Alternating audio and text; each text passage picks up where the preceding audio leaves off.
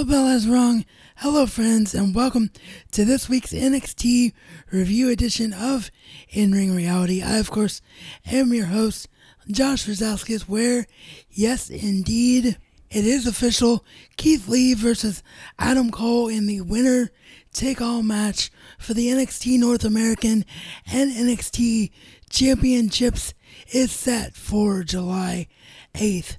And this of course comes after he, along with Johnny Gargano and Finn Balor, put on an absolute barn burner of a match. It was exactly what you hoped it would be when the match was made.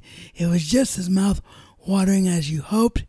These three men just went at it and tore the absolute house down. I mean, it was just amazing to see. At one point, Keith Lee was even out of the match on the outside, which allowed us to see Finn Balor versus Johnny Gargano some more one-on-one. We saw some exchanges where Keith was one-on-one with each of the two men, Gargano and Balor.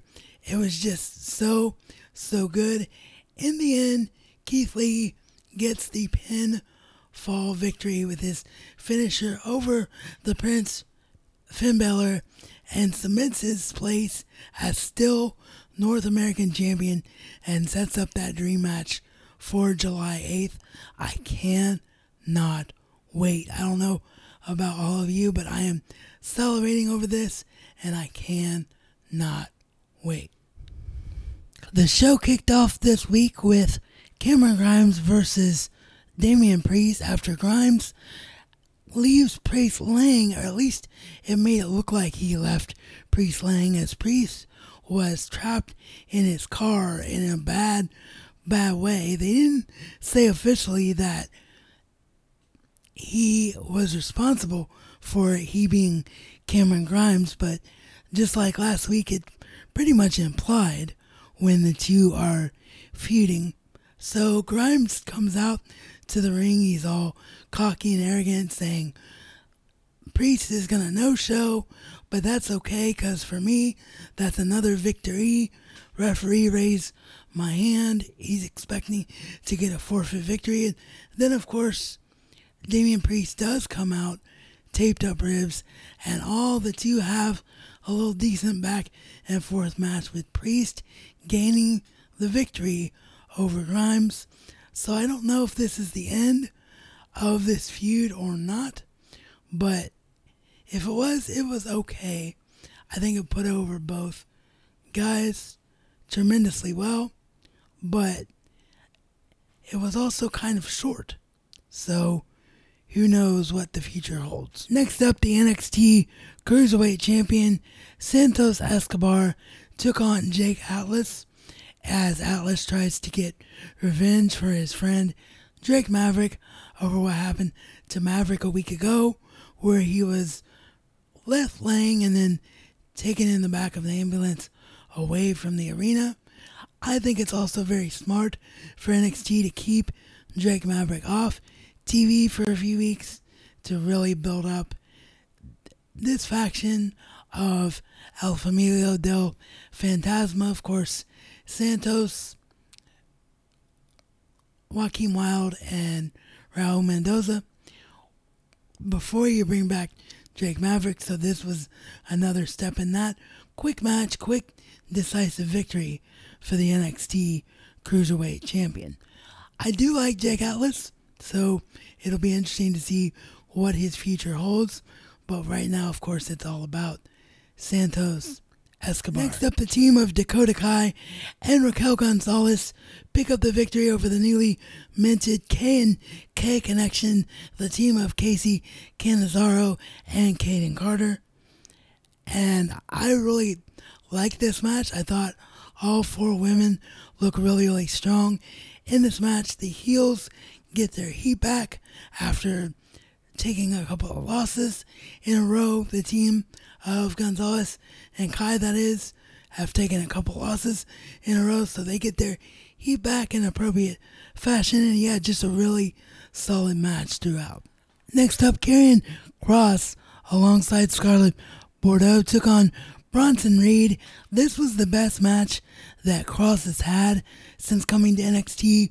Bronson Reed actually did get a fair amount of offense in, but it was still a quick match and still a decisive victory for Karrion Kross. Afterwards, Karrion Kross and Scarlett Bordeaux mouthed TikTok, so they are definitely being still set up as the next challenger for either Keith Lee or Adam Cole, depending on what happens on July the 8th. Next up, Rhea Ripley gets a quick victory over the officially now newest signee to the Robert Stone brand, Aaliyah, after Robert Stone tries once again to recruit Rhea Ripley to the Robert Stone brand, and Rhea Ripley once again throws him in the trash. This causes anger from Aaliyah and Robert Stone, who demand another piece of the nightmare and say that they both want revenge and both need another rematch against Rhea Ripley, which causes William Regal to take what they say literally in this case. So next week on NXT, we're going to get Rhea Ripley in a 2-on-1 match against both Robert Stone and Aaliyah. This is interesting because this, of course, is the first time we've seen Robert Stone wrestle as Robert Stone. We, of course, saw him for years as Robbie E in TNA Wrestling back when Impact Wrestling went under that moniker. So it'll be really interesting to see what comes out of this one. And I do like Aaliyah and Robert Stone together. It's good to see Aaliyah actually doing something substantial after so many years in NXT.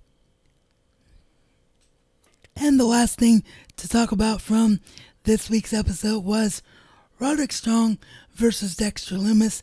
After Roderick Strong succeeds in getting in the trunk of a truck and overcoming that fear over what Dexter Lumis did to him, after discovering that his psychiatrist was indeed his Undisputed Era teammate, Kyle O'Reilly, who of course is not doing any wrestling right now, being asthmatic and us in the middle of a pandemic. So it's always good whenever they can give Kyle something to do, but the Undisputed Era proceeds to further encourage Roddy by telling Roddy he's going to end it all and face off against Lumis in a match.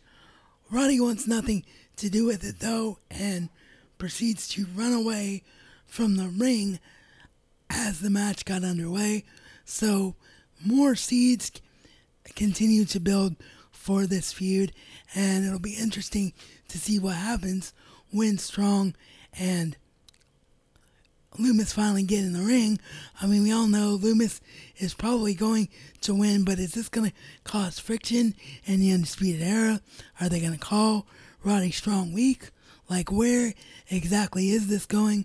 A lot of elements to unpack here. And that's it. That was this week's NXT in a nutshell. Very, very solid show. One of the better NXTs in a while, I thought.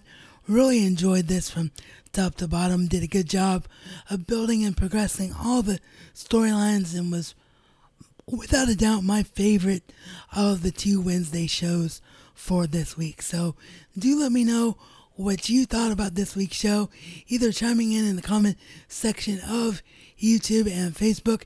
If you're watching, if you're listening, hit us up on Instagram, Facebook, or Twitter, of course, at In Ring Reality, or you can use the email for the show at inringreality@gmail.com. As always, if you are new here, please do consider doing all the things so that you never miss out on future programming by subscribing on YouTube, following on Facebook, and even if you don't use Apple Podcasts as your preferred podcast listening platform, please do consider giving the show a 5-star review on Apple Podcasts, as it helps me to grow and make this show better and more entertaining for all of you going forward. And as I always say, life is only as good as what you choose to make it to be. So make the choice to do something great today.